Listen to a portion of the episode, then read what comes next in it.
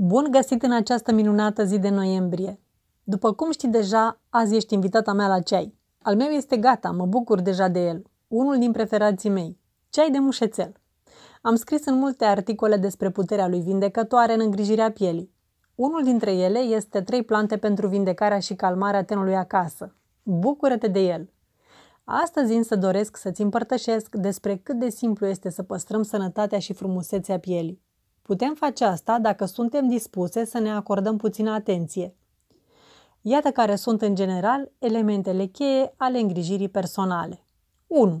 Curățarea corectă a feței. Te susțin și te încurajez ca zi de zi să faci pentru tine de 2 ori pe zi demachierea, dimineața și seara. De ce dimineața? Pentru că pe timpul nopții se elimină din piele substanțe ce ar fi bine să fie curățate a doua zi. De ce seara? Pentru că, indiferent dacă porți sau nu machiaj, tenul trebuie curățat. Porii se încarcă cu impurități, se elimină celule moarte și, practic, prin demachiere, tu contribui la o curățare blândă a pielii tale. 2. Fii blândă cu pielea ta. Am întâlnit des această întrebare pe care poate ți-ai adresat-o și tu. Dacă mă spăl bine cu săpun și mă frec cu prosopul pe față, nu se curăță mai bine pielea? Răspunsul este da, pielea se curăță, asta este evident. Trebuie să-ți spun însă și consecințele pe termen lung pe care le-am întâlnit chiar și ieri lucrând cu cineva la salon. Uite cum stau lucrurile. Săpunul medicinal sau normal, obișnuit, orice marcă dorești tu, nu poate avea o acțiune blândă sau de hidratare așa cum vezi în reclame. El este folosit să elimine ceva, celule moarte, sebum, bacterii, etc. Nici de cum nu poate să hidrateze tenul. Cel mult, dacă ai tenul foarte gras, vei simți o senzație de curățare. Dacă ai tenul uscat sau mixt, sau mai grav, unul uscat și reactiv, nu vreau să știu ce simți. Dacă adaugi și frecatul cu prosopul și faci acest comportament de 2 ori pe zi, zi de zi, atunci să nu te mire faptul că pielea se va usca și mai mult și va fi predispusă la cuperoză. Cuperoza reprezintă dilatarea sau spargerea vaselor mici de sânge din piele și, desigur, la a dezvolta o reactivitate ridicată. Concluzia finală este: curăță tenul cu blândețe. Nu este o întâmplare că folosesc acest cuvânt. Aud despre frecatul pe față cu mălai, bicarbonat de sodiu, zahăr brun, felii de lămâie în scop de albire, tărâțe, zați de cafea, sâmburi de diverse măcinați și multe alte asemenea grozăvii. Toate acestea, folosite fără să știi dacă este bine sau nu, te vor conduce la un rezultat pe care nu-l dorești. De aceea, nu mă voi opri niciodată să-ți spun. Când auzi despre indiferent ce în îngrijirea cosmetică, mai întâi întreabă, cercetează, fii sigură că este bine pentru tenul tău. Eu voi fi mereu la dispoziția oricui are nelămuriri. Poți să-mi scrii și să mă întrebi orice despre îngrijirea cosmetică. Frecarea cu produse ce așchiază la propriu tenul poate conduce într-un singur loc: sensibilizarea tenului pe zi ce trece. Nu vei fi mai frumoasă, ci vei avea un ten din ce în ce mai reactiv și nu vei ști de ce.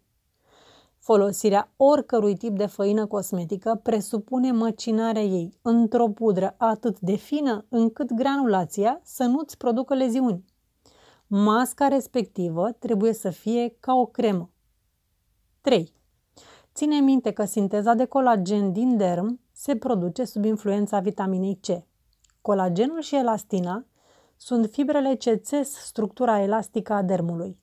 Pentru a-ți păstra sănătatea și frumusețea tenului, fii atentă zilnic să consumi fructe și legume proaspete. În general, corpul nostru are nevoie de un aport de minerale și vitamine pentru a fi sănătos. Când este o carență în corp, se va vedea pe piele în diferite feluri, de la uscarea ei până chiar la unele afecțiuni. 4.